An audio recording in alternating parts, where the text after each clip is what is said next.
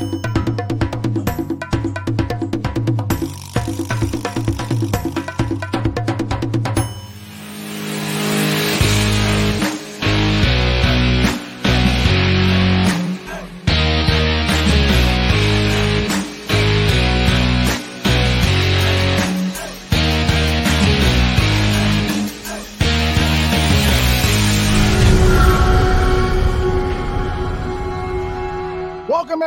to another episode of GTF Gabriel Talks Football. My name is Aldo Gandia.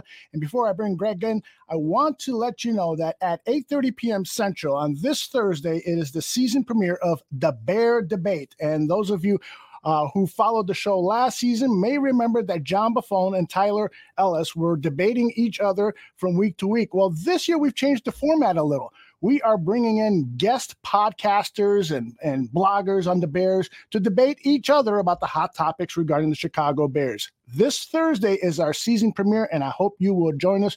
More news on that on tomorrow's Bear Your Souls with Dan Aguirre, myself, and of course, Johnny Santucci. Let me bring in the very, very talented and good looking. oh, I'm good. How are you? I am well. Uh, we have our first guest of the season, and I couldn't think of a better person than this gentleman. You were a recent guest on his show, right? No, we were. Um, Adam and I were on Ross Tucker's show. Ah, because Ross Ross was taking shots at the Bears, and we both kind of threw stuff back at him at the same time. I love it. So he said, "Okay, I'm going to get both of these guys on, and we can have a three way debate." So we did. So I might have to play the role of Ross Tucker today to get some. Let's bring Adam in now. Look at him. Look at him in his studio office. How are you, Adam Rank? I'm doing really well. You know, it's um it's nice to I guess finally be back home in a way because, you know, over the last couple of weeks, uh, if you watch NFL Network, I would uh, I did a full full week of GMFB, turned that into a trip to Cincinnati and then I was in Chicago for Bears camp last week. So now I feel like I, I feel I, I'm home for the till February. So it's a good feeling. It's exciting, and uh, it's great to be on with both of you. Great. Well, it's and, great to have you on with us. Yeah, indeed. Uh, for those who don't know, who've been living in a cave for uh, the last few years, Adam Rank is, of course, with the NFL Network, and for the last what year or two has been the host of his own podcast, the Sick Podcast, with Adam Rank, which focuses on the Chicago Bears, the NFL, and you can find it all over the place. It is here on local radio on AM 1530 WCKG. It is on Sirius XM, YouTube, Twitter, you name it, Facebook, oh. everywhere. It's everywhere. and it's, it's almost it's almost unavoidable at this point. That's right. You're going to many people's chagrin. Yeah. Indeed. Although I think we got to do the same thing with this one. Yeah, I well, let's get more exposure, buddy. You got it. I'll, I'll start to work on that uh, yesterday. Actually, I've been uh, sending out some emails, but nonetheless, let's talk about the Chicago Bears, gentlemen. First of all, I want to ask Adam. Adam, you were out at Bears camp uh, at Halas Hall. What was the uh, what really caught your eye about this edition of the Chicago Bears? Well, let me first say that this was my first opportunity to go out to Halas Hall, so it was kind of a a pretty amazing experience for me. As a matter of fact, the moment I I did it, I, I walked up to the front, and of course, like everybody, we have to do a TikTok or an Instagram story or whatever it is. It doesn't matter. And uh, as I was doing it, I'm pretty sure it was Trevis Gipson, but I don't want to say 100%. But if you saw my Instagram story, he actually called me out. He's like, right. And he was driving by. I'm like, oh my God, this is going to be a great day. and so all the everything that surrounding it, the Bear staff was great. It was cool meeting a lot of the reporters who do a great job of covering the team day to day. But I think ultimately, when I looked at the ball club, and I know it's funny to hear reporters complain and it's funny to hear people complain. When you go to other spots, you know you can you can get a sense of like is this a well-run organization? Is it not?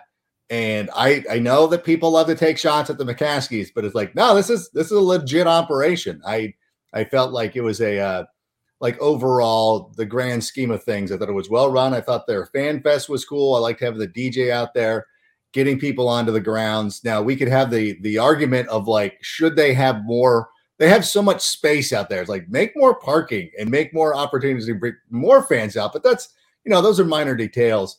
But I think you know what people probably care about. They don't care about my my aesthetics, but when you look at the team and the way that practices were run, now I obviously wasn't here for the Matt or I wasn't attending games or practices for the Matt Nagy era, but I did appreciate the crispness of everything. I did like the pace. I did like uh, the even though they just had started putting on pads, there was some intensity. There was uh, a lot of guys focusing. There wasn't a lot of lollygagging or anything like that. So from that perspective, I was pretty pretty excited. And of course, you know, there's players standing out, but it's you know, it was August 4th. I don't want to put too much like, hey, this guy's going to the Hall of Fame. But you know what? There was some intensity. There was a lot of attention to detail. And I will tell you this too. You know, talking to Jaylon John, I'm sorry, I'm getting going on way too long. Greg, I don't think I said more than five words. I apologize. But um that's why you're on. But uh, you know, we got an opportunity to talk to Coach Eberflus, which was amazing. David Montgomery, incredible. Jaylon Johnson, you know, what was really cool was, you know, a lot of these guys, you know, they Jaylon likes to talk. He likes to be put in front of a microphone. He's not shy. You know, you know when somebody's like, I'm doing this because the team's obligating me to do this. And then there's guys who are like, I love doing this. I want to be in front of the camera. I want people to see my personality. And Jaylon is that person. Like he wants to be out there, but he was also the like, don't, I'm not missing this meeting. Like I'm not going to be late. I'm not going to be doing it. And I'm like, you know what? There's a, according to some people who were who were there last year, that was a refreshing change. So uh, I did appreciate that. So you know, as we're sitting here watching this organization be rebuilt, I think it's heading in a positive direction. Greg, you have no uh, qualms with that uh, assessment about the positive direction the team is going to, right? No, I, I there's nothing I can complain about since Ryan Poles and, and Matt Eberflus have uh, taken over this team or, and taken over the organization. I like the signings they've done. I don't really care what the national media thinks. It, uh, what's gonna uh, we're gonna find out about this team when the season kicks off in another five weeks. Preseason starting this Saturday, if that's not going to mean anything, and we'll get into that later. But uh, I like the way the practices have been held. I like the intensity of the practices it's still not as intense as they are. It's still not close to the way it used to be. I mean, yeah. I remember when I when I started off in the league in the in the 80s and you know Parcells was the head coach of the Giants and I was there. And Adam, I, I, I don't know if you knew this. I mean, we'd the very first day of camp, we'd stretch, go into the Nutcracker. Yeah, you know, the Oklahoma. I mean, boom, right away. Right. And and you'd have double sessions six days a week. You know, these are country clubs compared to what it used to be. And that's just the way you have to do things uh, in order to get a CBA. So you're not nearly as hard on the players as, as they were even 15 years ago. Yeah, it's one of those things that, you know, what as a kid, you know, I was growing up in Southern California, we would go uh, sometimes to Oxnard and things like that. And those guys were getting after it. You know what I'm saying? Like uh, exactly what you what you described. And it's one of the, I, I think back to me like high school football. You know, just like how intense that was. And now nowadays, yeah, they run around in shells. I don't think high school kids put on shoulder pads until their first game. So it's like, yeah, it is a little bit of a different thing, but you can still see, you know, you can still see the way that the guys move about from field to field. If there's is there somebody walking, is there somebody half-heartedly jogging? Like now, there's sprinting. There's a lot of you know the, the the small things. You know, paying attention to the the biorhythms or the, the the the body language and everything like that. So that part of it was really good. Well, the good news is is that the decision makers are watching everything you saw, and if they see somebody loafing, so to speak, and that's the big word at Halas Hall. Those yeah. guys won't be here. They're they're getting graded on everything, and that's what I think a lot of fans don't understand is that you're not just getting graded on what you do in a preseason game. You're mm-hmm. getting graded on how attentive you are in meetings, how prompt you are at meetings, how you uh, perform on literally every play, whether it's a live play or it's a walkthrough and they have the tape of it and the coach goes the position coach goes through every single play and grades everything. Guys um, one of the things that's happened with the tempo of play is that you have gotten like we have seen players really buy into what the head coaching staff and the coach, the entire coaching staff is doing with the tempo of play. Eddie Jackson himself said he is really impressed with that. Nobody is complaining. Everyone has bought in. Everybody is hustling. And then defensive coordinator Williams said that when you have everybody buying in, it leads to faster learning of what's being taught. And so that is good news. Greg, you've been in uh, a million practices.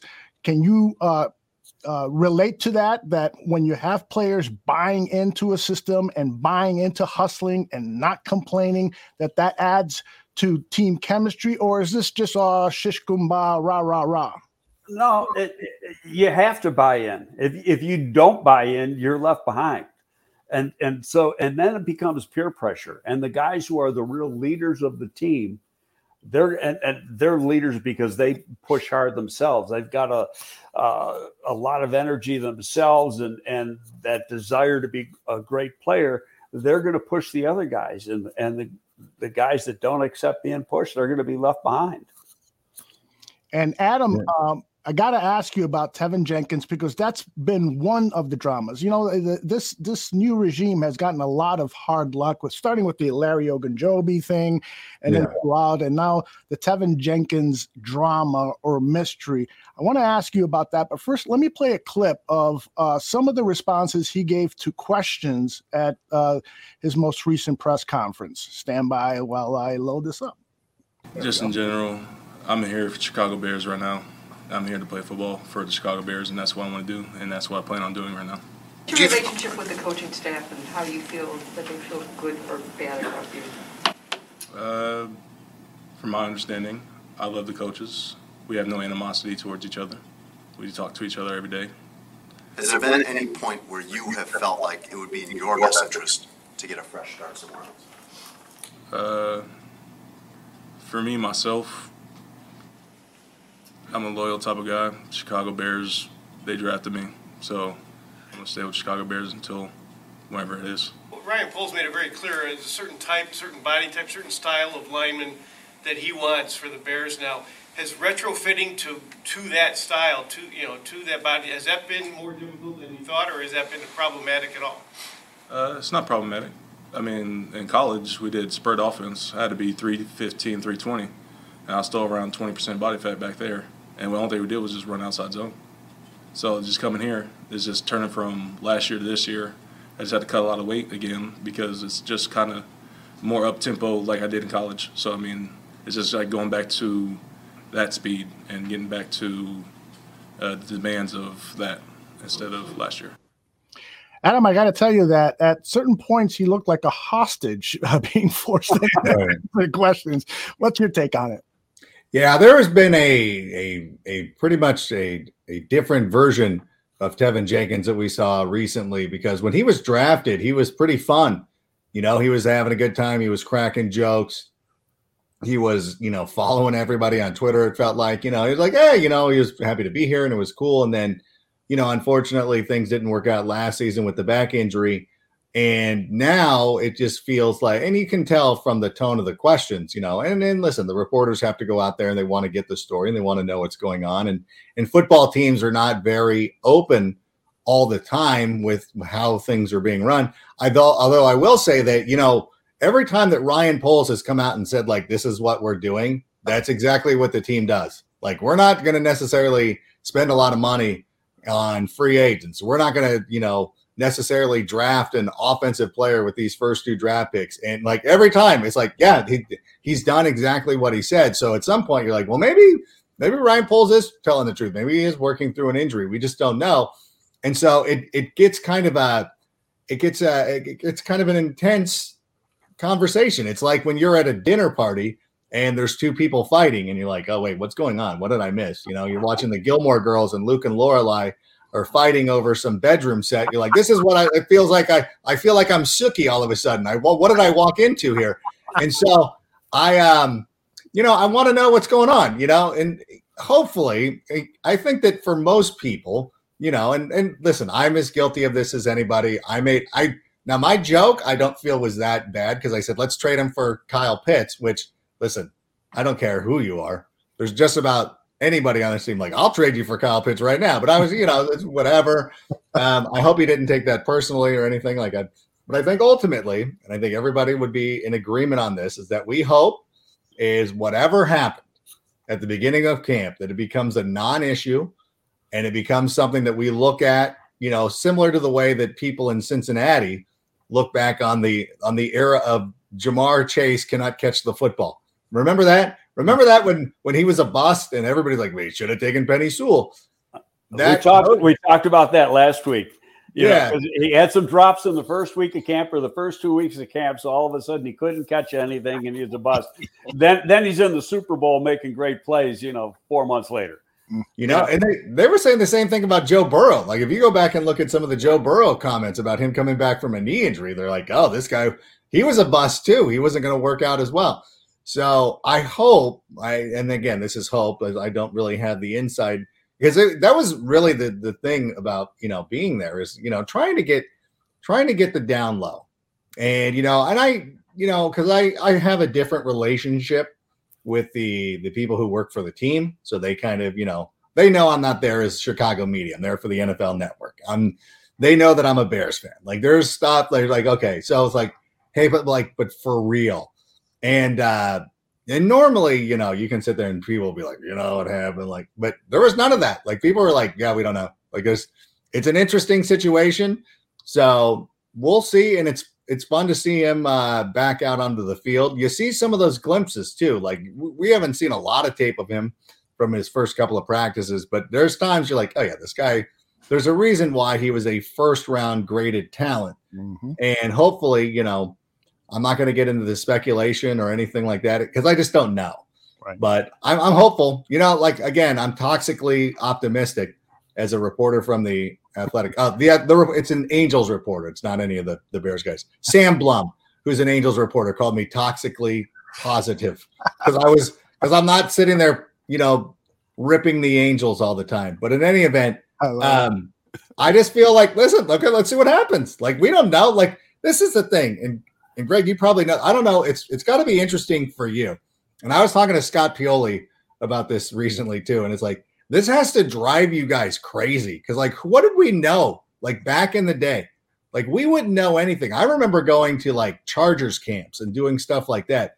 The only thing that we would ever hear about from camp would be like, hey, if you know Steve Hartman and Chet Forte were there at uh at, at Chargers camp, and they'd give us a little thing, and they're you know it, but now it's like everybody's got a everybody's got a camera. Like everybody, you know, everybody, everybody's Tarantino walking into Bears camp now. Just everybody's got a camera out. Everybody's filming everything. Like a guy sneezes, you're like, "Oh, he's got COVID." Like, no, it's like you guys. We, where there's there's the oh, what was it? I think it was a Parcells phrase about over paralysis by over analysis, like that kind of thing. Like we know too much sometimes, but um, I don't know. We'll, we'll see how you it goes people overreact to what goes on. Training camp is what it is. It's training camp. And you're starting off basically at, at, at square one and trying to build on that. And what media wants, or a lot of media and a lot of fans want, is execution right away. They yeah. want you to be, you know, I hate the phrase mid-season form, but it might be a good one. No, perfect. Is that that's what they want. Day one, first practice. And so, oh my God, Justin Fields looked awful today. He he missed two passes. Guys were wide open. So what? So it doesn't matter. The the part of practice and, and learning in, in, in preseason is just making sure you're throwing to the right guy. If you miss the pass, you miss the pass. You know, it, it's the execution, learning your assignments. That's why you have practice, you know, six days a week and you go through this process, you build on every day, and you're working on certain parts of your game every day, be it, you know, third long, first, or third and long, first and long, second and short, whatever.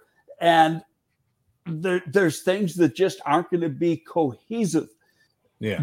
every day or every play during camp. You know, and, and some of the criticism, I, I just, I hate it. Number one, because yeah. I'm a positive person like you. I'm, Same. you know, I'm always looking at the glass half full, but I, I think it, it's not needed. It's overly done, uh, and you know, you're going to get you're going to have a game Saturday, and there's Yeah. going to be some bad plays. And Oh. first of all, they're going to play vanilla offense and vanilla defense. Not going to be close to what we're going to see against the 49ers on opening day. And there's going to be critiques. Oh, they, the, the offensive line sucks. The defensive line sucks. You don't have a good penetrating three technique or whatever. No, it's not about that. It's about evaluating individual players, Yeah. not evaluating a team. Let me uh, jump Yeah. in here. Uh, hold on, but but but all that like it's important, and I think this is what's important for fans to know. I say this on my show. I've said this probably a thousand times, but I always use the analogy of of playing golf.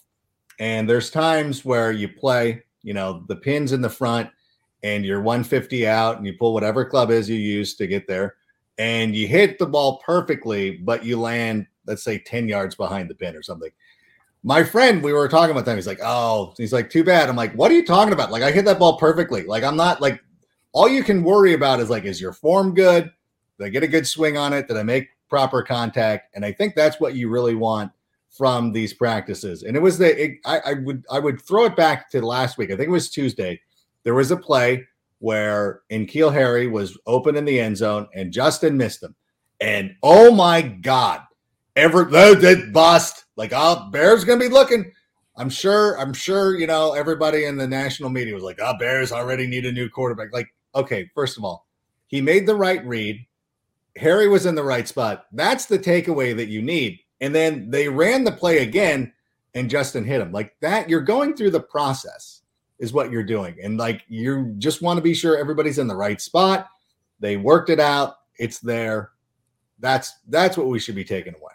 it's a really good point. And, Exactly. Uh, Greg, I wanted to uh, get your take on Teven Jenkins. You wrote for the Windy City Gridiron about the Teven Jenkins situation. And in that article, you mentioned that you had talked to a couple of general managers who took Teven off the board. Tell us what you have heard about Teven Jenkins and about football character and all that stuff.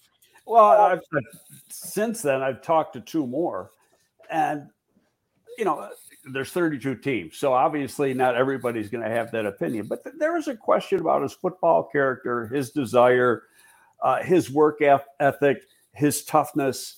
Uh, you know, some people want to call it pseudo toughness or fake toughness. Now he's a, you watch tape, and that's a physical player.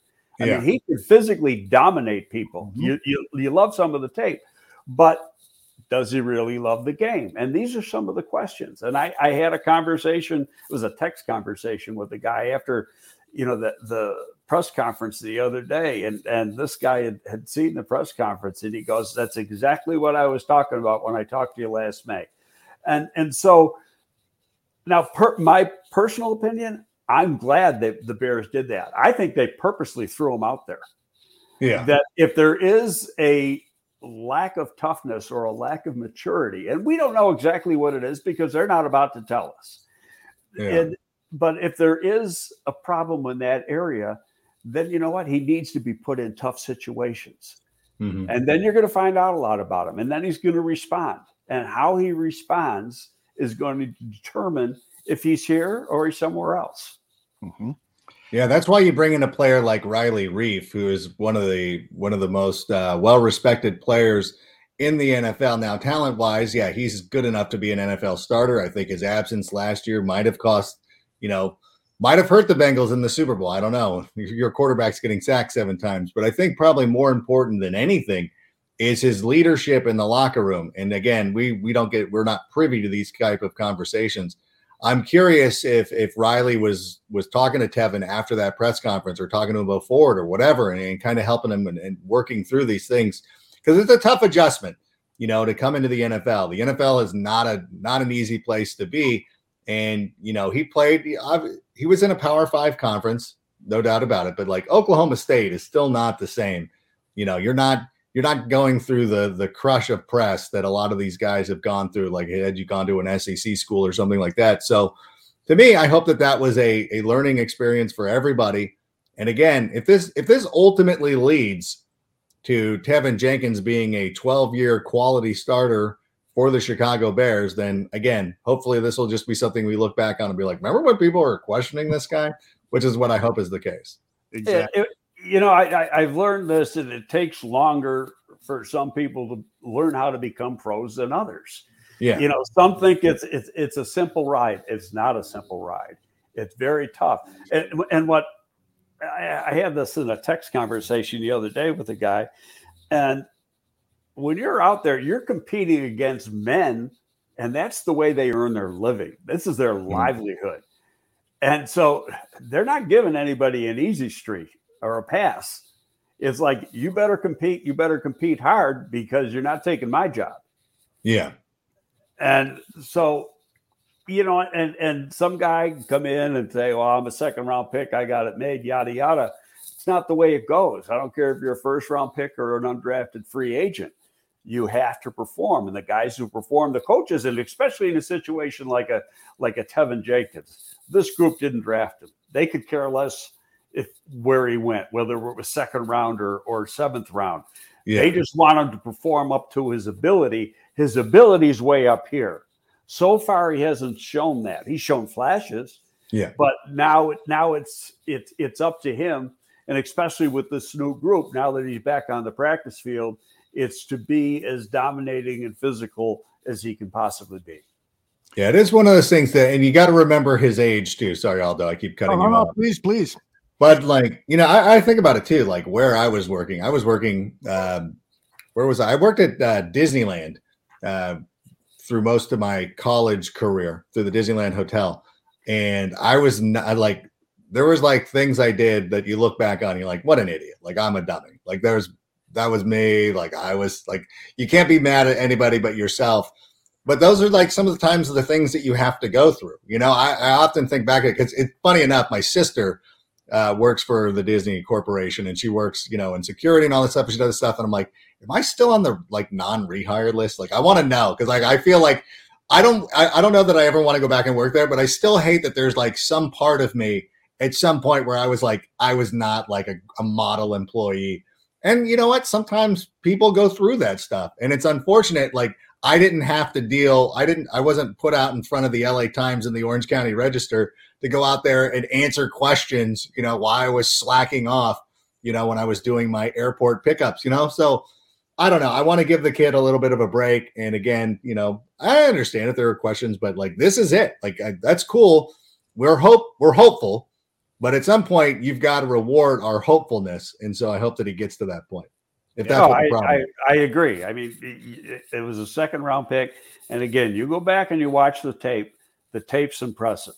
Yeah. And, He has like a- a little he- impressive. It's very impressive. No, he's got like a Trent Williams type thing. Like when you see like when he's motivated, and obviously I'm I'm cherry picking because I wasn't going through the OSU all 22 like I should have. I was going to the highlights. I'm sorry. I apologize. But you know, I I cut corners. Listen, I'll I'll admit to you. But like when you see the highlight films and like it's obviously all the good plays, like, yeah, there is some there's some meanness. And we saw last year, you know, he was the only one in that Minnesota game who was willing to to stick up for for Justin Fields. So that kind of stuff, you're like, yeah, like there's somebody in there who was sticking up for his friends. Like we want more of that guy if it's possible. Mhm. All right, let's talk about the wide receiver situation because it does appear it's in uh, a sad state with all of the injuries that have happened. Uh, N'Keal Harry, uh, apparently, some reports are saying high ankle sprain. There's nothing official yet from the Chicago Bears. Adam, when you were out there last week, uh, what did you see out of this receiver group? Harry in particular, and then a little later, I want to talk about Equanimeous St. Brown because Equanimeous St. Brown has had a career 30 in his career, he's had 37 catches, and I'm predicting he's going to have 37 catches by about week eight or nine with the Chicago Bears. I'm so high on him, and and Greg was high on him even before free agency started. Uh, but first, Adam, why don't you tell us a little bit about what you saw last week out of the wide receivers? Yeah, it kind of breaks my heart that N'Keal ended up injuring what what appears to be or what is reported as a high ankle sprain because those are the ones that linger for a long time and it could you know knock him out for half the season. You know perhaps they could put him on the injured list or something and give him an opportunity to work into it but what i would say to you is he was a player that i had a particular interest in watching because I was a huge fan of his when he played at Arizona State. When he came to the league, I thought like he was going to be one of the best players. He was in a class with a lot of good wide receivers. So I thought that N'Keal was going to be one of those standouts along with Deebo and all the other guys who were who were taking that season. I did like, you know, they they did speaking of Deebo, they did run a handoff to him. And and I was like watching it, I'm like, ooh, yeah, yeah. Cause you know, we talk about Velus Jones possibly being that type of player for us this season you're like, oh, like yeah, Harry could do like man, Keel could do. I saw that play, Adam, and talk about a load to bring down. He was, yeah. he was running right towards us in the stands.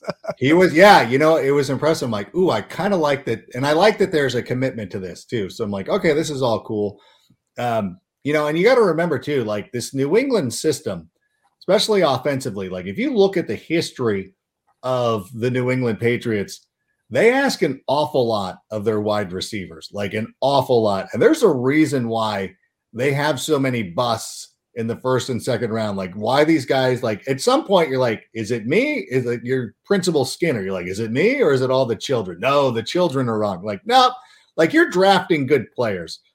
There's a lot of demands. And you look at the people who end up being successful for the Patriots, it's a lot of veterans and it's a lot of guys who played in other spots who've gone through some things. I think one of the, the lone exceptions was Julian Edelman, of course, who was a quarterback at Kent State. So he he comes in with a different mindset already because he's switching positions and can learn a little things. But like all these guys, like Welker was other places like San Diego, Miami. Then he came to New England. Obviously, Randy Moss. You know, like historically. So to be a successful receiver for the Patriots, you've got to have played somewhere else because they put an unreasonable expectation for you. And it's not only the receivers. You know, I spent a week with Darius Butler, who did not do very well when he was drafted by the New England Patriots. He goes to Indianapolis and becomes a solid NFL player. So that's what I was looking for for N'Keal Harry. Like he's not going to come out. He's listen. He's not going to be you know a number like he's not going to be you know a 140 reception guy, but he could be a very valuable piece to a wide receiver room, which is why it's disappointing to see him go down. And it's funny too, because I was, you know, I was sitting there going back and forth with some of my NFL network colleagues, and you know, they oh, they didn't do anything. They didn't, they didn't bring anybody. I'm like, you know what? Like, it's so funny how the perception is about like, you know, if you throw 90 million at Christian Kirk, then like, oh, see, they're helping their quarterback. Like, would it have helped if the Bears would have given N'Keal Harry 90 million would you have been like, see, they solved it, done because they they wasted all this money? Like, and it's probably a hot take. Had he not gotten hurt, I was willing to just go out there and be like, N'Keal Harry will have a better season than Christian Kirk. I was convinced of that. So I'm personally disappointed. I really, I, I, just wanted to see him get a chance because I think he's a good player. And I think he was going to, he came in here with the right attitude and was ready to shock the world. So I'm a, I'm a bit disappointed that it's uh that it's delayed for the moment. I'm like I'm not writing them off. I'm just saying it's going to be delayed a little bit. Well, it, it's delayed, but it's it's not over. And you yeah. know, there's although I, I sent Aldo a, a note before uh, the show started, and I wanted to talk about this because there's all this talk on Twitter where they got to go out and sign Will Fuller, and and Pringle's not going to be ready for the first game, and uh, is that preseason game or, or was that no regular season, and yeah. Harry's not going to be ready until game eight. We don't know that. No we don't know any of it. Uh, you know, he could be ready in four weeks. Everybody heals at a different time yeah. level. You know, it depends on their body. It depends how severe the injury was. We don't know with Pringle. We don't know what the injury was. Did he pull a uh, quad muscle? Did he tear a quad muscle, or does he have a real deep quad bruise? Well, if yeah. he's got a real deep quad bruise, he might be out 10 days. You know, if he's got a muscle tear, that's a different story. They don't have to tell us what it is in the preseason, and they're not about to tell you what it is. Now they may with with uh, with Harry because he's going to see a specialist. Now I'd be interested in knowing is he going to a doctor out of town or a specialist here? Because if he's going to a specialist here, I know who that doctor would be because oh. of his connection with the with the uh, the Bears orthopedics and that guy is very, very good. But you know, and he'll give a good idea based on the swelling and, and X-rays, and might even have to do an ultrasound, uh, and to to find out, you know, exactly what the estimate is of when he'll return. And you've got options. you you can keep him on. The, if if you think he's going to be back by week three and be strong by week three, then you're going to keep him on the 53. They've seen enough in a Yeah. week and a half of practice to know if he can help this team. And is he better than say, you know, five other guys? Is he better than you know the rest? Is he one of the top six? And we, I, I know he can play special teams because he played special teams in New England. So Yeah. that's what you, you got to be able to do that if you're not going to be a starter. So if it's going to be longer than that, you could keep him on the 53 at, at, at the final cutdown, then put him on IR. He misses four games, and you bring him back. You know, it, it's uh, in in that four uh, weeks, he, he's rehabbing, he's getting himself ready to play, and then you you put him out. It's it's a quarter of the season, big deal. You know, let, let's look at this in a positive light, not a negative light. And Pringle, I would be shocked if he's not available the first game. He might not play in the preseason, but so what if he doesn't play in the preseason? Yeah, I'd be shocked if Pringle's not there too. I don't think it's. I don't know. I don't think it. I listen. I'm a. I shouldn't say one way or the other, but I'm not a just, I'm just doctor. going, I'm just going on on what my experience is. You know, uh, Yeah. throughout the league with with different kinds of injuries. I know you get an MCL sprain, you're talking a couple weeks. You guys to be out a couple. Yeah, and you know, so different injuries are are different things. High ankle sprains take longer than low ankle sprains. yeah, It's the way it is. Uh, but again, what what's the severity of, of the injury? Then there's this talk, you know, people say we got to sign Will Fuller. I wouldn't No. sign that guy if he was the last receiver in the world. He has missed Why? 42 games in his career. He only catches half the balls that are thrown to him. And he's missed 25 games in the last three seasons. yeah. Too many people who play fantasy football, who, uh, and I guess this is my fault, but you know, it's like, hey, like, no, Will Fuller. What are we gonna do? Like, if you get like Will, like Will Fuller, I guess you know, if you anticipate N'Keal Harry's, like, if if let's say he was gonna miss four games, like signing Will Fuller, it's like, yeah, as a joke, you'd be like, well, there's the four games, you know, that that N'Keal will be out, and you're like, I, I'm not sure of that. Like, I I could not guarantee you that Will Fuller would make it those four those four games that we would need him for. So unfortunately, um, again, and that you know, but Greg, you know this too, like who they respond with when they bring in people, like I, I think is telling like how serious these injuries are. Because if they if they went if they did sign Will Fuller, you'd be like, oh wait, something serious because you're you're desperate. You were desperate at that point. But you know, if they bring in other guys, I think you know, kind of surprising. Like Dede Westbrook is out there, which again, I I don't maybe I don't know enough, but I'm like, that's a that's a solid player. Like he's had a couple of seasons where he's had at least 60 receptions. Like he's a, we, that's and that's what we need right now. We don't need like we have the number one. Like that is always the one thing that I, I look at people and I'm like, well, what what is it like? We have the number one. Like when everybody's like, they didn't do anything to they, they didn't add to the receiving room. It's like we have the number one. And if you look at the way that the Packers ran their offense last year, and where Luke Getsy is coming from, of course, is Davante Adams had 169 targets. And that's, you know what? And if Darnell Mooney is that type of player, like, yeah, you could funnel him 170 targets, like, no doubt about it. Then we need some of the other guys to step up. I always kind of like make the, like, okay, at this point of their careers, and I'm sorry, this might be a, a hot take. And if you guys want to roast me for this, it's fine. At this point of their careers, Aaron Rodgers is better than Justin Fields. I'm sorry to have to tell you guys this. I'm I apologize. You can put it. I'm sorry. I gotta say right now, Rodgers might be a little better than Justin Fields. I gotta say it. I gotta listen. This is a lot of people think I'm very biased, that I'm very one-sided. No, no, no. I'll tell you this right now. Aaron Rodgers, at this point of their careers, better than Justin Fields. Just I saying. think I think that's a fair statement. That's the honesty that I'm giving you. And Davante Adams, Davante Adams, Darnell Mooney, similar thing. But if you look at it and you're like, okay, this is the way that this is the way the Packers ran it, is they didn't trust any of their other receivers. So or Rodgers did. I think it was mostly Rodgers. So there's like, I'm funneling all these targets to Davante Adams. I'm throwing to my two running backs, Aaron Jones and AJ Dillon. Well, we've got David Montgomery and Khalil Herbert.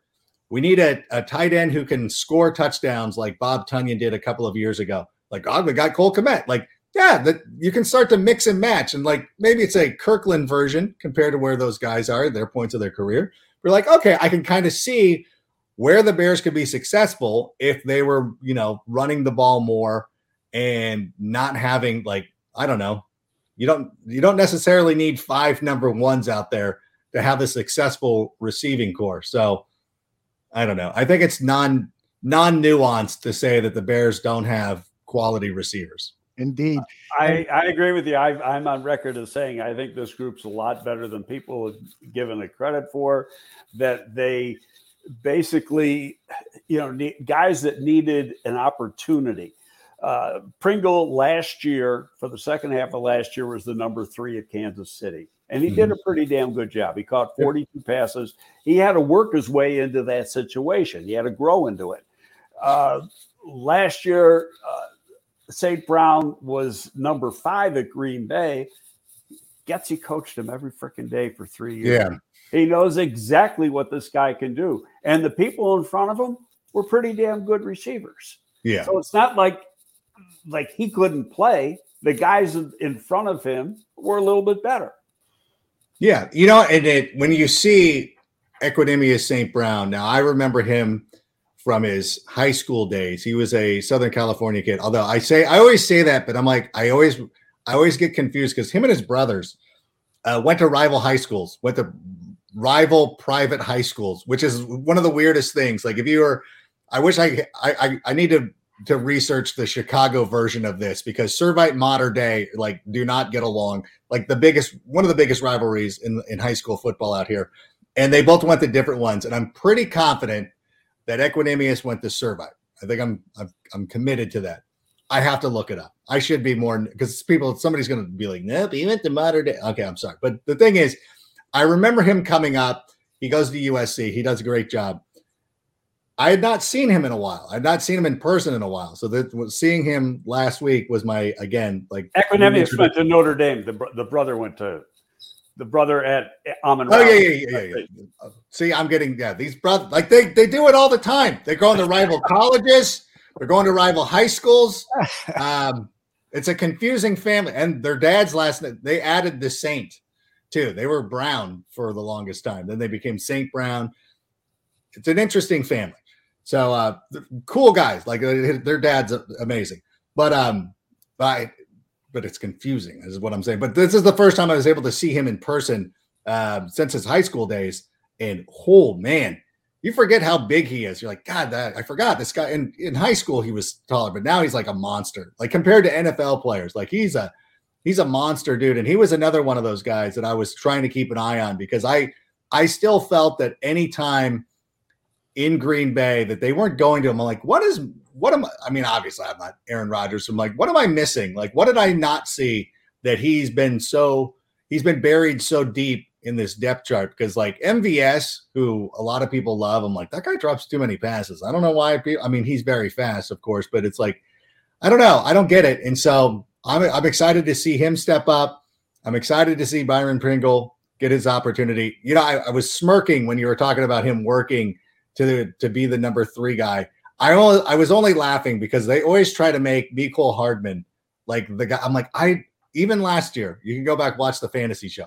I was like, I don't understand why they always think that why they always think that Hardman's better than Pringle, but you know, whatever. What do I know? And then at the He end might, of the year, might like, be a little faster, but that's about it. that's it. Like everybody gets enamored with that. And like, dude, that guy's no, like Pringle's like a receiver. Like he's a good player. So I'm excited. I hope he gets a chance. And again, that goes back to what you were saying with Getsy and Equanimeous is, you know, they they um they uh they work together. Well, Ryan Poles was one of the guys who brought in Byron Pringle. So Right. they uh he obviously knows what he's getting with this player. So again, I hope he I hope his injury's not too severe and I hope we see him back very soon. Well, I, I'm on record as saying uh, on this show weeks ago because I know both the St. Brown brothers very well as far as from a from a scouting point of view. Mhm. And Equanimeous had a great sophomore year at Notre Dame, had like 70 receptions. He looked like he was on his way to be a, you know, a first or second round draft choice. Then the next year's junior year, they had lost Kizer as the quarterback, and they Yeah. had they went Ian through Book? no, wasn't Ian Book at the end of the year, but then the, but before that they went through Uh, there was a kid from New Jersey, uh, Wimbush, and some. Oh, right, I mean, right. I mean, nobody could nobody could hit water from a boat. No. And you know his his production drops down to like 33 catches, and then there was people saying, "Well, he's got this entitlement attitude," because you know the father No. is, you know, can be like that with sometimes, and uh, No. so he drop he drops he drops to the fifth round or sixth round or wherever the hell they got him. But you go back and you look at that tape from his sophomore year. That's an outstanding football player.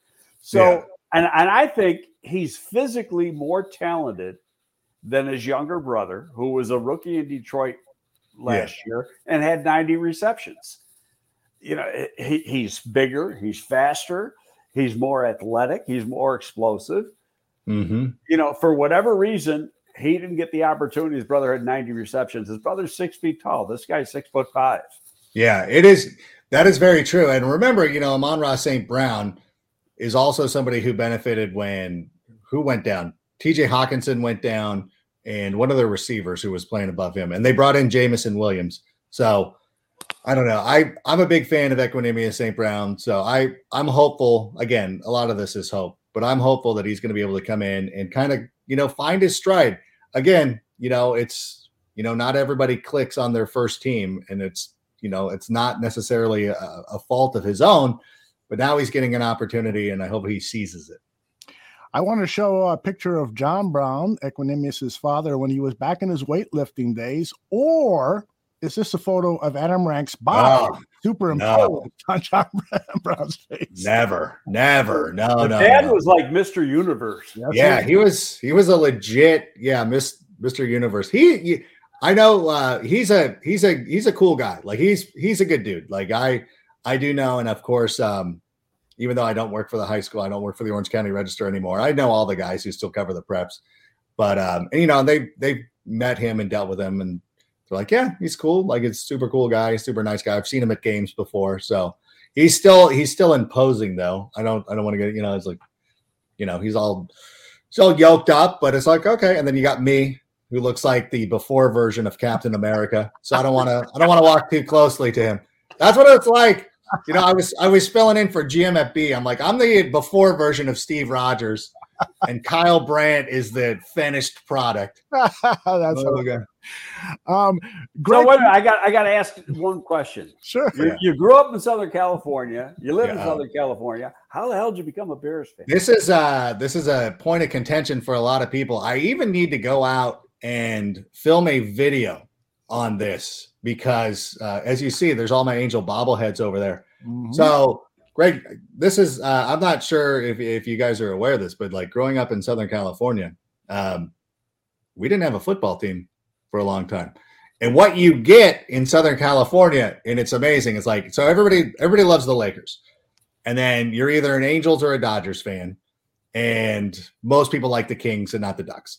But then your football team is either your parents' favorite team, uh, the, the the team that's been winning all the time. So depending on your age, you're either a Cowboys or a Patriots fan. So there's a lot of 49er fans because they were very successful down here. And then otherwise it's like, hey, like I liked Randy Moss, so I'm a Vikings fan. Uh, my friend who played for the Angels, Tyler Skaggs, was a Viking, was a diehard Vikings fan because he loved Randy Moss. And so thankfully for me, it was easy because my parents, uh, my dad's from Sterling, Illinois, my mom's from Oswego. I was actually born in Park Ridge, Illinois. So I was there, Park Ridge, Illinois, the Lutheran Hospital. Uh, we lived in Schaumburg, Hoffman Estates. Nobody gives me a straight answer. Like nobody can give me like the the, the straight up. Yeah, there it is. Schaumburg. Yeah, that's I call I claim Schaumburg. Nobody knows anymore. Like everybody's forgotten or whatever, or people are gone. So nobody, nobody. I even looked up. I had uh, my birth certificate. Um, so I looked up the address from the house where I, and that was a that was a controversy because that the house address did say Hoffman Estates. And then I, I looked it up and I'm like, this isn't the house. Like this, what is so I don't know if there was some redistricting or whatever was going on. So the to to shorten this story up a little bit, my dad, Navy guy, he was like, okay, when I was I was kind of a mistake. Like I was not a planned pregnancy. My sisters are older. I was not planned. But uh, then my dad bounced from the Navy. He's like, okay, I've had enough. And then he was like, I don't want to shovel snow anymore. Like he's like, I'm done with this weather. So we moved to Georgia. So we moved to Georgia, and the first winter we were there, there was an ice storm. And then he's like, "Now nah, we're we're out of here." So I, he's like Southern California because I don't know if he was based in Long Beach or wherever it was. Um, it's actually where my sisters were born. So he's like, "We're going back to Southern California." So there it is, and so that's a long-winded version of why you got this weird thing, and it's it's still it's it's difficult because a couple of years ago, as a lot of people will remember, uh, the Kings and Blackhawks had a pretty intense rivalry, and you know, I grew up and Gretzky was on the Kings. Like, I'm sorry, like growing up, you know, in the late '80s, early '90s, you know, the Blackhawks were not good. Although you had Chelios and some fun players, Roenick, I think maybe. Am I? I don't know. Oh yeah. Uh, and then, uh, but it's like, dude, I'm not, I'm not, I'm not rooting, I'm not, not rooting for the local team that has Wayne Gretzky. Like that's just not going to happen. So, so that was tough. That was tough with the family. I was not talked to for a while. Even, uh, even the Angels, uh, White Sox in 2005 was difficult because we do have, we weirdly have some White Sox fans in the family still. Uh, if you get out to some of the cousins who live in Newark and Sandwich and places like that, they're weirdly into the White Sox. My my parents were always Cubs people until I convert I converted them into. I know this is not. I'm sure all the people are bouncing. They're like, ah, we don't care, rank. But I was asked a question. I got to answer it. Uh, you did a great job. Um, here's a question for both of you because Greg just recently wrote about the Bears wide receiver uh, core for Windy City Gridiron. Uh, it's his latest article. He's got a fresh one coming out any minute now, I bet. Uh, but uh, probably tomorrow. Velus Jones uh, and Adam, you're a numbers guy with in your fantasy world. I've predicted that Velus is, might be good for a thousand combined yards, puck yeah. returns, kick returns, r- rushing the ball, catching the ball, and so forth. Are you? Uh, uh, I know Greg is because I, I, read his article. He's really high on Velus Jones. How yeah. high are you, Adam? Oh, he's my best friend. What are you talking about? Like we we're we're super tight. We um, I met him at the NFL rookie premiere in Los Angeles. I accosted him. I said, "We're going to be best friends. I'm glad you're wearing 12 um, because I want you to carry on a, a solid legacy for Allen Robinson, who we all still love. We still love Allen Robinson. People do not do not be do not turn on him. I I'm excited for him. I think that you know too much was made of his age, which is one of those things. Like you know, everybody's to talk things about that. I will say this too with the um, you know, he's the same age as AJ Brown, which I know AJ Brown had a couple of years in the league, but it's like, listen, you you look at AJ Brown as this young stud for the Eagles, and then hey, here comes Bailey. Like, nope, he's too old. Like, well, what is it? All we need is this good, you know, we get good four years out of him five years we extend. Who knows? But the thing is, he was a solid receiver in the SEC. Like one of the like this is one of the things I don't get too is like when people are like they didn't do anything. It's like if you would have came into this draft and said, "Listen, we're going to use a day two pick on one of the better receivers from the SEC," would you would you be accepted? Would would you be accepting of this? Be like, of course. And it's not a player that everybody might have been familiar with. Although I will say, somebody on my Twitter timeline before the draft had asked me about Velus Jones. And I was like, yeah, I go, you know what? I go, that's interesting because I remembered him at USC, obviously. And then he went to Tennessee. I didn't follow the volunteers as much as I should have. And once we drafted him, he went back and he looked and you're like, wow, I didn't realize how well he catches the football. Like I always thought of him as a special teams, like a special teams ace, which I'm expecting from him this season. They might not use him that way because they might need him as a receiver more than you know than we than we had in, uh, originally anticipated. The one thing that I really enjoy though is is I I'm not I, I don't want to put a a number like a thousand receiving yard. I know you're saying all purpose yards, but I think that he's going to lead the rookies in pop plays, like in YouTube plays. Like I think he's going to be one of those players that you look back at like he might not have 1500 receiving yards, but you think he's the best player in the league because every week he's doing something special. Mm-hmm. I think he has that kind of ability. And I think that's honestly what the Bears are looking for him to do. Like he's being drafted with a specific purpose in mind. Stretch defenses, get loose, get deep, play solid special teams. Look at the look at the Bears draft. There is a huge emphasis on guys who can play special teams. So I'm I'm looking for him to be a solid contributor. I don't want to. I'm not going to probably draft him in my fantasy teams because I don't think there'll be a consistency of production, but I think there'll be a consistency of big time plays. And I think that's where he's going to win people over. He's just going to do magnificent things, and you're going to be like, "Wow, I just love this guy, and I love the way he plays." See, I'm I'm with you on that. I don't know if he has a thousand combined yards, but I think you know you go back to Tarik Cohen when he was a rookie. Mm, good call. He had big plays.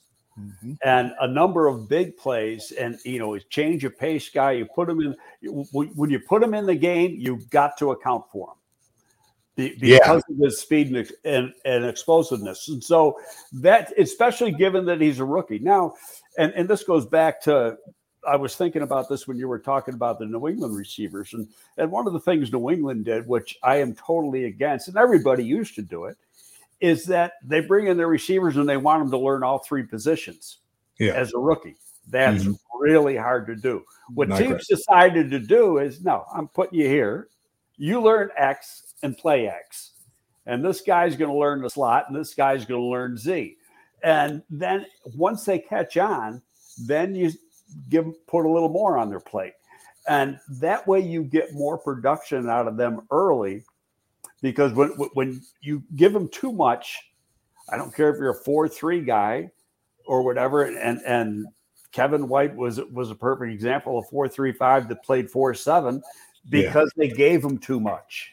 There was too much on his plate, and he played slow. Yeah, that's a that, that's a huge issue for sure. Adam, I told you we go late, and uh, so yeah. At, any point that you need to uh, lift off, uh, let's do uh, let's do one more question. Okay. I was I was told, I was promised. They're like, you're, you're just going to do 15 minutes. go out. That's what I said. I said one segment. Just 10, 10 minutes. Real long segment. Maybe 15. No, it's it's a pleasure to be on with you. But I know. Um, I can hear the. Uh, I, it's early on the. It's not early on the west. I let you know what. It's summer vacation, and uh, I'm a big softy. I keep my my four year old boy is on a schedule. Like, yeah, there's no deviation. My seven year old, it's like, ah, do you want to watch this movie? Like, we were sitting there last night. Her, the mom and uh, her brother were in bed. I'm like, do you want to stay and watch this movie with me? She's like, okay. So we watched Luck on Apple TV, which was cute. It was a cute movie. Excellent. And uh, she's also one of these kids that just talks con like you cannot watch a movie. Like she's just constantly talking the whole time. Commentary, like, okay, fine, just talk. That's uh, the, the, movie uh, experience nowadays for those of us who still go to the theaters. well, they, at the theater, she's cool. At home, she's just going to be like, and it's probably my fault because I gave her rainbow sherbet at nine thirty at night. So a lot of this is something like you brought upon yourself. Like, who am I really mad at at this point? Like, I cannot be mad at the child. Uh, that's hilarious. I got an obscure question for you because I have no idea Ooh. what Creighton means by this. He says, "Can you explain what a goat and a dragon?" Oh, don't, don't, don't, don't, don't. That's a that that was a thing. It was um, it was a uh, that is so obscure. It's a dirty, it's a dirty express. I was talking about ex- expectations about people talking up things too much mm-hmm. to where you get to it, it's never going to exceed the lofty expectations that somebody has already put upon it. So, mm-hmm. for instance, if somebody like I've never, I'm not a big Game of Thrones person.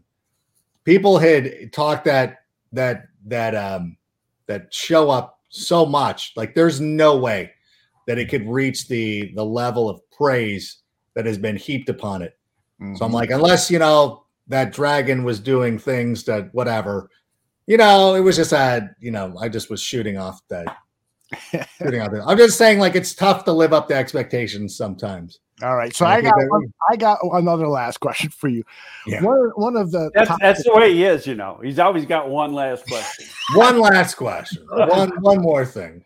About five you. questions from now, he'll say, "This is it happens. the last question." that's right. It's usually, and honestly, it's usually me. It'll be like, "Hold on, let me tell you one other thing." You know, I got that one, you know, one other thing. That's where I learned it from, Adam.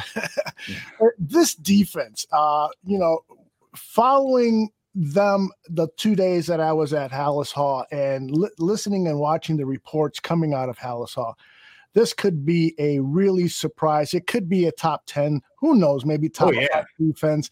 the the young talent, the maturity of those young players. This pass rush is going to surprise a lot of people. I want you to share what you think about this Bears defense. Yeah, well, number one, we want Roquan to get back as quickly as possible. So hopefully that'll get sorted. That's one of the areas where, you know, you you talk about the depth of the position.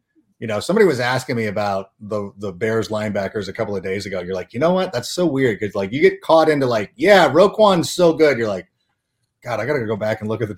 You know what I'm saying? Like he's so good. You're like, it, you didn't really consider. It. You're like, oh, but you know, it could be an issue. But looking at the way the defensive line is constructed right now, and obviously with Ogunjobi, it would have been amazing for him to be here. But uh, Justin with um, Jones. the guy we got from yeah Jones, we got from Los Angeles, good player.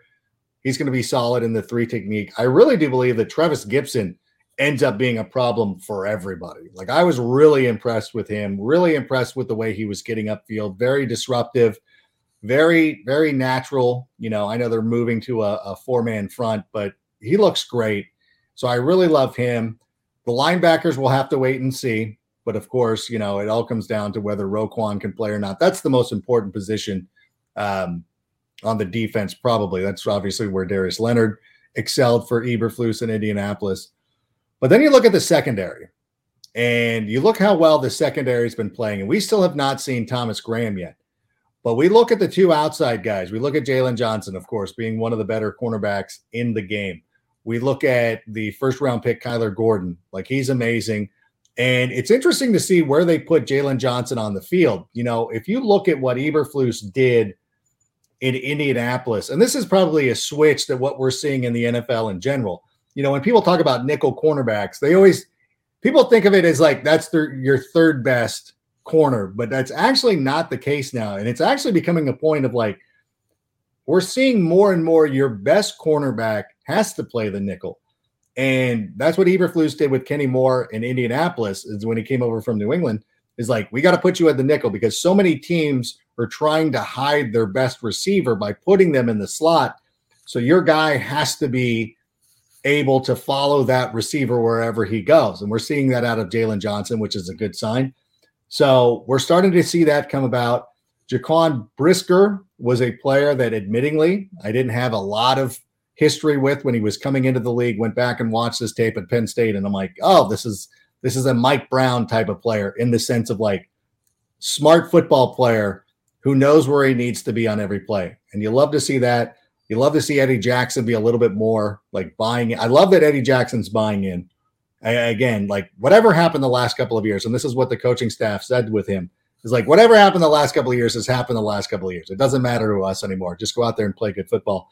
And Elijah Hicks looked pretty good too. So you know, there's somebody pushing him. So I really like it. So I, I'm really I'm really comfortable with where the defense is, almost to the point to where it's an afterthought. Even if we, even if we have to play, you know, if Buster was out there or somebody was there, like whatever, like it's it's fine. Eberflus has shown that he can win with guys who aren't necessarily household names. Darius Leonard is an excellent player, but he was still a second round pick who took an extra, who was who was always going to be a good player, mm-hmm. but he was put in a position to where he could really capitalize on his skill. DeForest Buckner was like really the only like player that they brought in who was like a already a household name that they put into that defense. Otherwise, a lot of dudes that a lot of people had not heard of who went out there and and, and were one of the top defenses in the league. So I feel very comfortable with the where with where the Bears are right now defensively.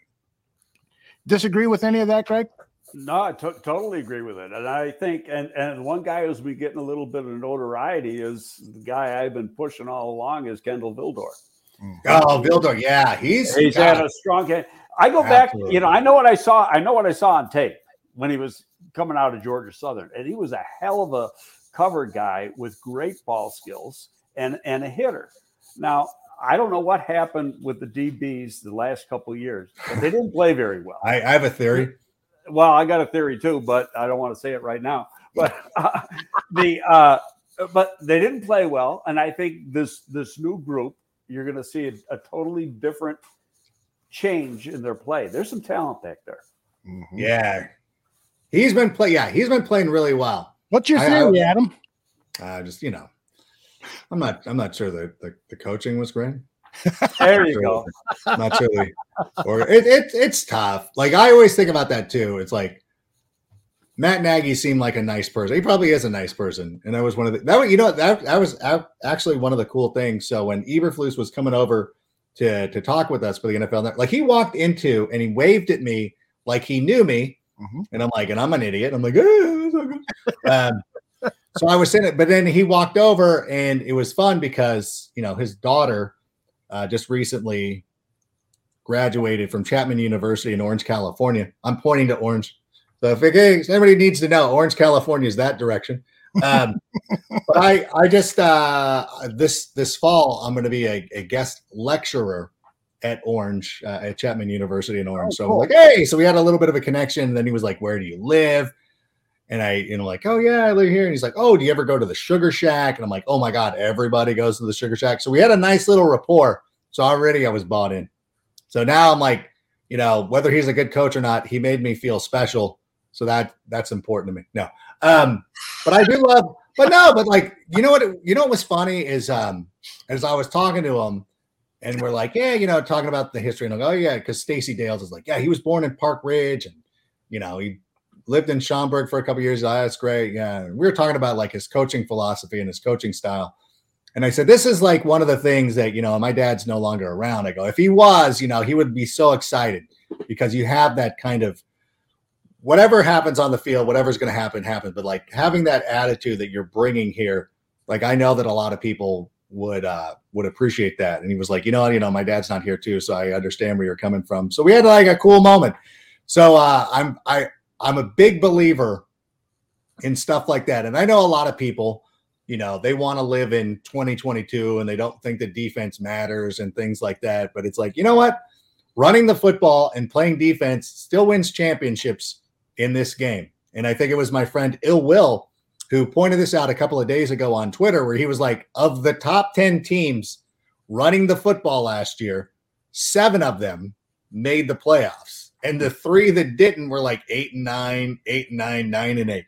So there's, and I know some of that is like when you're winning, you're running and things like that. But I still think that, you know, if you, if we have a team that goes out there and plays excellent defense and is running the football with great efficiency, we're going to win a lot more games than we're going to lose. So I'm I'm happy with the direction and everything, and I'm happy with the coaching staff at the moment. I could turn, but probably won't. No, you won't turn. That's for sure because things are uh, trending up for Chicago Bears fans. Uh, Adam Rank, it's been a delight having you. Why don't you let people know uh, where they can find your work, your, your podcast? We've had it up on the uh, visual screen. No, I appreciate that. Yeah. But for Yeah, we- listening on audio podcast, let people know where they can find you. You know, we started the Sick podcast, I believe, in January. So we wanted to hit the. So when the season started, we already had established like who we are and uh, what we're doing. And you know what? It's a toxically positive podcast. On Tuesday nights, we do a show called Take It to the Rank where we answer your questions. That comes to you at seven o'clock Central Time. Carmen Vitali is our permanent co host on the Tuesday night show. Then, of course, during the week on Thursday, we will drop a podcast that if you miss it, if you don't, you're like, I'm not going to download Spotify, which is fine. You can be driving around Chicago on Friday afternoons at 2 p.m. Central, the Sick Podcast on AM 1530 WCKG. Find us there. And of course, uh, I do a little thing on the NFL Network, which, uh, if you're one of those people, I know there's haters out there who are like, oh, I hate when ranks on on the network. I'm like, well, you're gonna hate, you're gonna hate this season of NFL Network. Then just prepare yourself. It's gonna be as bad as the the last couple of weeks were for you. So I apologize. I don't apologize to you. Suck it up. You'll be fine. I love it when you're on NFL Network and when you're Oh, doing thank you. fantasy work and wearing the costumes and stuff. It's the, the funniest thing on any sports program. Thank you. Great job. I appreciate that. Uh, Greg, can you stick around for another question or two? Yeah, of course. All right, Adam, we'll let you go and really appreciate you uh, coming on board today. Adam, No, thank you very much, my friend. No, it was a pleasure. Thanks so much. I'm glad uh, Ross Tucker hooked us up so we were able to go out there and make this magic today. But uh, appreciate everything you guys do, and uh, to everybody at the Bear Bar Room, room Bar Room Bears Bar Room Network. Thanks so much for your support over the years. It is uh, certainly appreciated. And uh, bear down. We'll see you soon. Likewise, See ya. take care, brother. Bye bye. All right, Greg. Um, we have uh, one of the situation, one of the things that has happened with the Chicago Bears over the last few days is the injury situation in this defensive backfield. So we don't know how long Kyler Gordon is going to be out. We don't even know what the injury is. Uh, uh, this whole secretive thing about injuries is a little bit frustrating, but I understand it nonetheless. How concerned are you that these guys are not getting reps uh, in uh, training camp right now? And um, who do you see this being a great opportunity for them to step up? And I'll put up uh, the uh, cast of defensive backs in a second while I find it. But go ahead and tell me what your concern level is right now. Uh, right now, I, got, I have no concern. Uh, number one, you're getting mental reps. They're always getting mental reps. Uh, you know, they're right there in practice. They're listening to whatever the, the defensive play call is. They're in the meeting room. Uh, so and in pro football, the mental part of the game is so important. It's so you, you know you got to make sure you're not going to bust a coverage. They get the mental part right. The physical part for them is easy, and I think we've already seen in the limited number of practices and, and during OTAs that these guys get the physical part right. So uh, I have yet to hear a coach say anything negative about Gordon or Brisker you know, it's all been very positive. In fact, Adam's the first guy that uh, uh, really said much about Hicks. You haven't heard much from the coaches about him at all, but that's because the other guys are playing so well. Right. Uh, but uh, you know, I think it, it's just this group as a whole. I think likes the attitude of the coaching staff. They're buying into that attitude, and uh, I, I think you're going to see you know, it's all the last few years. It's been uh, with with poor coaching. It's been a top ten defense. Now, what's it going to do? Yeah, you're missing Akiem Hicks and you're and you're missing Khalil Mack, but hell, they weren't here last year. Mm-hmm. You know, and and the defense played good. There were some secondary breakdowns, and and I think the secondary breakdowns are going to go away because of who you have coaching them now. Now, let me put up this uh, list of uh, uh, defensive backs from the Bears website. Um, one of the players that I'm hoping will get some looks and uh, a, a, chance to prove himself uh, is Davontae Harris. They just signed him from Illinois State. He's had a rocky NFL background. He's had some injury issues, but he's when he's been out on the field, he has put together some highlight plays. Now, I know what you're going to say about Davontae Harris. His arms are too short. but what uh, I, don't, I don't have his arm length in front of me, so I can't tell you that. Yeah, let me. I, I don't know if I can find that quickly, but I do recall uh, when he was a, a draft. Google in Davontae Harris combine results, and you'll there'll be some things in there. Oh, uh, do you recall scouting him at all years ago when he was? Uh, um, no, Okay. That name slipped, and I probably did. I just don't recall it. All right. Um, but he played in the league, and so number one, you make it in the league, even if it's only a year or two. You, there's something there. Mm-hmm. You got some talent. Uh, I look, you know, this is his fifth year in the league. Probably more special teams player than anything else, and the type of guy that gets you out of a game. You know, I got to wait and see what he what he does in, in the preseason. But you know, reality is they're going to keep eight or nine defensive backs. So that what's his arm length there? 31 and eight. That, that's fine for a guy five foot eleven. Okay, good. Not, not, not, it's when you get, you know, it was the the one guy from Auburn, um, you know, had like 28 and three quarters inch arms. I mean, you know, that that's a problem. Yes. You know, but 31 and eight, that's fine. Mm-hmm. Um, well, good to hear. I mean, I, I, again, I think a lot of the success of the Bears defense is going to be contingent on this defensive backfield being healthy and being able to to play for the vast majority of the season because they could really help the pass rush with their with their coverage. So so that's good news. Um, thoughts about uh, Justin Fields based on reports that you've heard uh, of his progress. Uh, he, he clearly is having kind of an up and down camp but that has to do with the fact that he is there's still install going in and they're still getting an acclamation to new faces uh, look it's like we talked about earlier in this show every day and every play isn't perfect. Mm-hmm. Okay. What the coaches want to see first, it, it, it's like, you know, overthrowing Harry in the end zone on the in the seven on seven drill. First of all, did he make the right read and throw to the right guy? Mm-hmm. Okay, that's that's the important thing. Okay, then it's getting the ball to him. Yeah, I say it, it's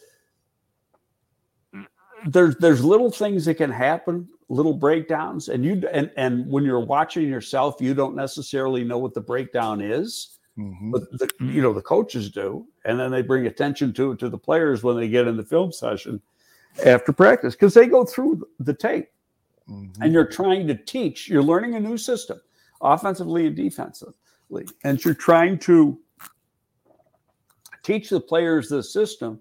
And the meeting room is very, very important when you review the tape of practice and and you you go through each play and you relate to the players what the mistake is. Mm-hmm. You know, you, here's what you did. This is what you should have done.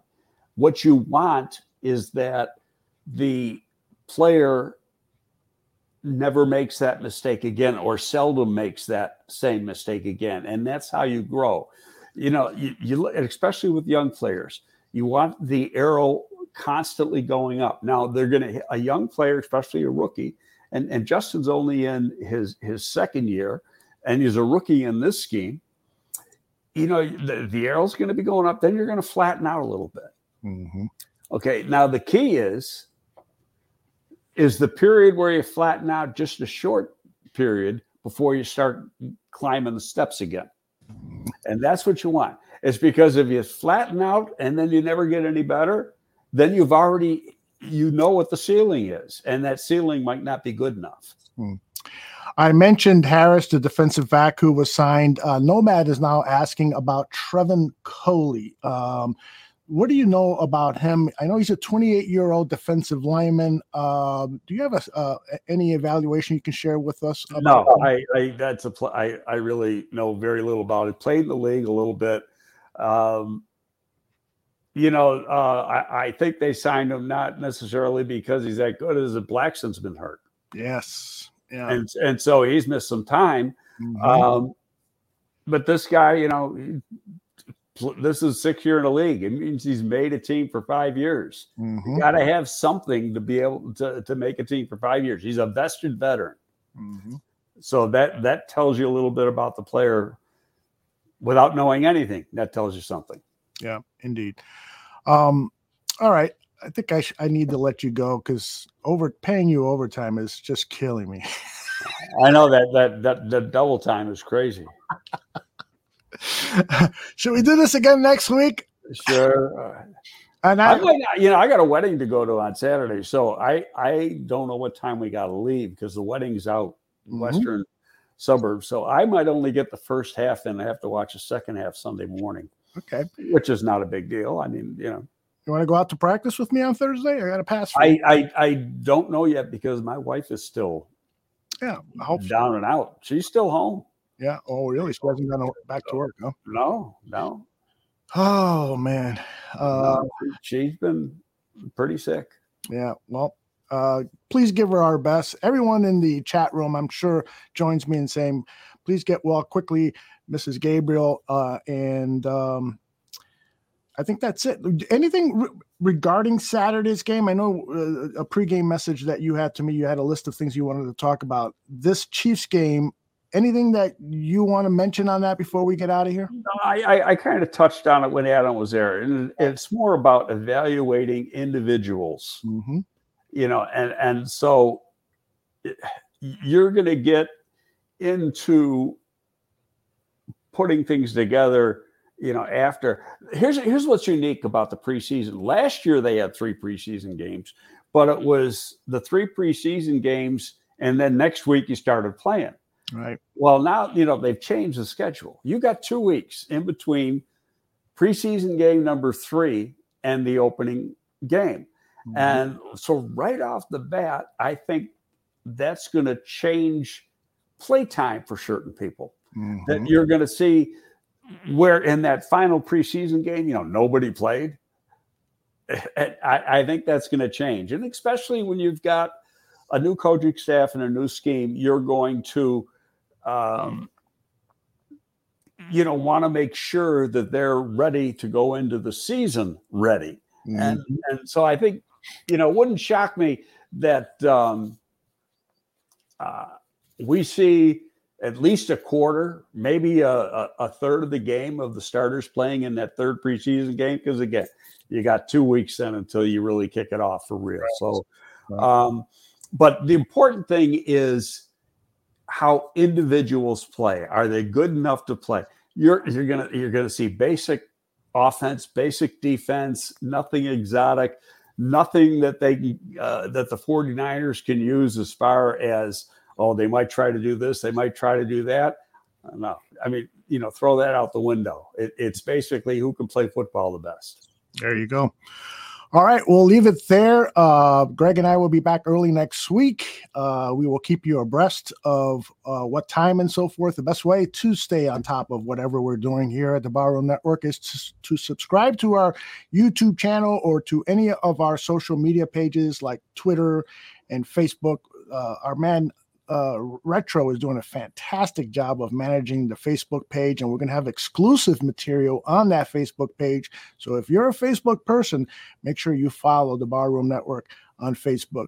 Um, that is our show for today. Thank you to Adam Rank of the NFL Network and the Sick Podcast with Adam Rank. Thank you to Greg Gabriel, the absolute best writer and commentator on Chicago Bears football in the world. I said it here, and I'll say it again and again and again. Uh, and thank you all for joining us live. And for those of you listening on on demand, thank you very much for listening. Take care, everybody. Bye-bye. See you next week. Thank you.